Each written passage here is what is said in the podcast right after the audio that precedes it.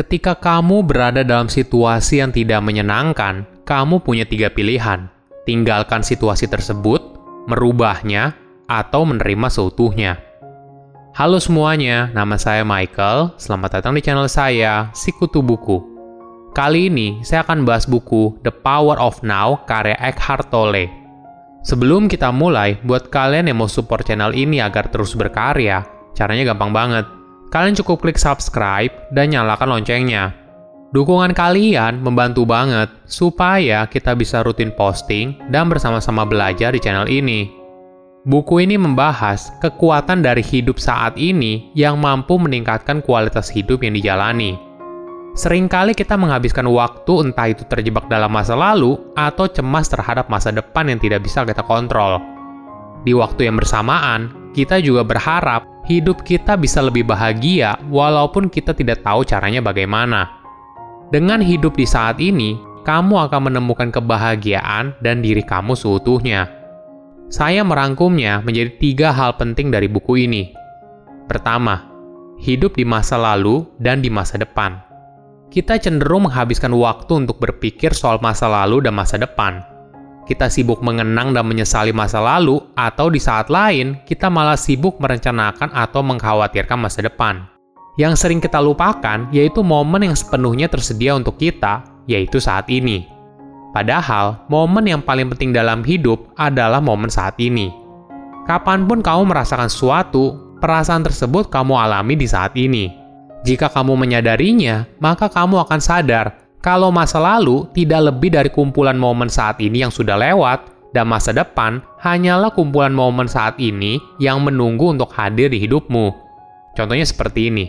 Suatu pagi kamu bangun terlambat 10 menit dari jadwal rutinitas kamu setiap hari apa yang pertama kali muncul di pikiranmu? Mungkin kamu kesal karena ketiduran dan berpikir, coba saja kamu tidak mematikan alarm ketika pertama kali berdering. Pikiran kamu langsung terbang lagi ke masa depan dan berpikir kalau kamu pasti akan dimarahi oleh bos karena terlambat. Inilah yang biasanya terjadi. Kita terombang-ambing dalam masa lalu dan masa depan. Tidak ada untungnya mengkhawatirkan masa depan atau tinggal di masa lalu. Tetapi, ada banyak manfaat untuk hidup di saat ini. Misalnya, kamu mendapat tugas yang menantang seperti menulis skripsi. Seringkali, hal ini tampak terlalu besar dan rumit untuk dicapai. Jika kamu cemas dengan banyaknya pekerjaan yang harus dikerjakan, atau menyesali kenapa kamu tidak mulai mengerjakannya dari awal, kedua hal ini tidak akan mengubah kenyataan yang kamu jalani sekarang. Namun, jika kamu berusaha mengerjakan setiap bagian dari skripsi satu persatu, maka kamu akan lebih mudah menyelesaikannya. Apakah kamu pernah menyadari, walaupun tidak ada orang yang ingin menderita, tetapi kenapa banyak orang tidak bahagia? Ternyata, sumber dari penderitaan mereka berasal dari pikiran. Apakah kamu tahu kalau pikiran adalah alat yang sangat kuat apabila digunakan dengan tepat? Namun sayangnya, kebanyakan dari kita tidak secara sadar menggunakan kemampuan pikiran. Yang terjadi justru kebalikannya. Kita dikontrol oleh pikiran kita sendiri Coba berhenti sejenak dan tanyakan ke dirimu pertanyaan ini. Siapa saya? Apakah jawaban kamu berisi soal pekerjaan, status sosial, hubungan keluarga, dan sebagainya? Apakah kamu sadar kalau jawaban yang kamu berikan adalah kumpulan dari hal yang berada di luar diri? Kumpulan identitas yang kamu sebutkan sebelumnya bukanlah diri kamu yang sebenarnya. Tole menyebut hal ini sebagai ego Ego berasal dari masa lalu yang berisi kumpulan pengalaman, memori, dan sebagainya, atau masa depan yang berisi jati diri yang kamu inginkan. Kedua, akar dari penderitaan. Apa itu penderitaan? Biasanya, penderitaan muncul karena pikiran. Pikiran menciptakan penderitaan dengan cara menyesali masa lalu atau mencemaskan masa depan. Karena kita tidak bisa mengontrol masa lalu dan masa depan, hal ini lalu membuat kita menderita. Jadi, apa solusinya? Caranya bisa dimulai dengan memindahkan fokus kita dari pikiran ke tubuh. Tubuh kita paling tahu apa yang terbaik bagi diri kita. Dengan mendengarkan sensasi tubuh, maka akan membuatmu lebih sadar pada momen saat ini.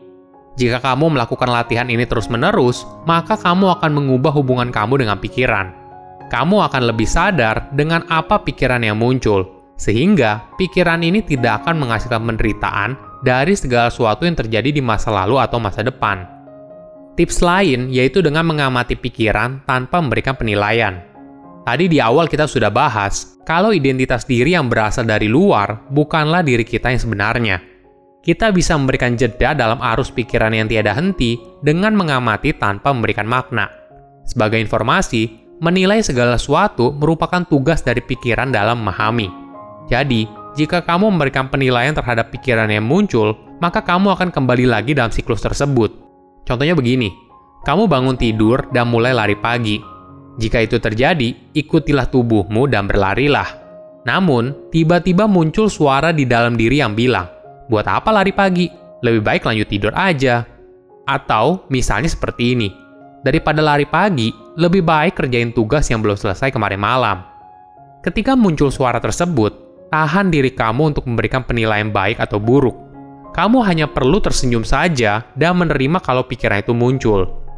Latihan ini akan membuat kamu belajar cara mengamati pikiran tanpa harus mengikuti ke mana pikiran akan membawamu. Nantinya, apabila kamu sudah rutin berlatih, toleh mendeskripsikan keadaan yang optimal untuk hidup saat ini sebagai permanent alertness. Ini merupakan kondisi di mana kamu berada dalam keadaan aktif menunggu. Hal ini sama seperti ketika kamu sadar kalau ada hal besar atau penting yang akan segera terjadi. Dalam kondisi tersebut, perhatian kamu akan fokus pada saat ini. Kamu tidak akan punya waktu untuk sibuk melamun, merencanakan, atau mengingat masa lalu yang sering kali mengganggu kita dalam hidup saat ini. Sebagai contoh, ketika kamu sedang mengerjakan sebuah ujian, seharusnya kamu tidak perlu menghabiskan waktu untuk khawatir hasilnya seperti apa tapi, kamu harus fokus pada saat ini dan mengerjakan soal ujian sebaik mungkin. Ketiga, menerima kejadian di luar kontrol. Bagaimana jika kita sudah hidup di saat ini, namun perasaan sedih dan sakit tidak bisa dihindari? Apakah kita harus menekan perasaan ini dan berpura-pura kalau semua baik-baik saja? Tentu saja tidak. Mayoritas penderitaan memang berasal dari pikiran kita sendiri. Namun tentu saja, ada hal di luar dari kendali kita. Contohnya seperti ini. Rasa sakit yang berasal dari kehilangan orang yang dicintai. Apa yang harus kamu lakukan? Ketika kamu mengalami kejadian yang memberikan kamu sakit, maka kamu bisa belajar untuk menerima apa adanya. Sebagai contoh, ketika kehilangan orang yang dicintai, kamu tentu saja akan berduka dan sedih. Namun, ketika kamu berusaha untuk menerima hal ini sebagai bagian hidup apa adanya dan tidak bisa diubah, maka kamu akan menghindari penderitaan yang berkelanjutan. Menjadi sedih adalah perasaan alami, dan kamu tidak perlu malu atau bersalah. Sedangkan menerima artinya kamu tidak lagi menghabiskan waktu untuk berharap kalau semuanya berbeda. Perlu disadari, fokus pada hidup saat ini tidak berarti kamu menjalani hidup yang pasif. Contohnya begini, jika kamu terjebak dalam lumpur, tidak berarti kamu diam saja dan menerima keadaan ini tapi, kamu bisa mencoba tanpa harus panik untuk membebaskan dirimu dari lumpur tersebut. Kamu akan melihat dunia bukanlah sebagai tempat di mana berisi masalah yang tiada henti. Namun, kamu melihat dunia sebagai situasi yang mampu dikendalikan dan bisa kamu selesaikan satu persatu.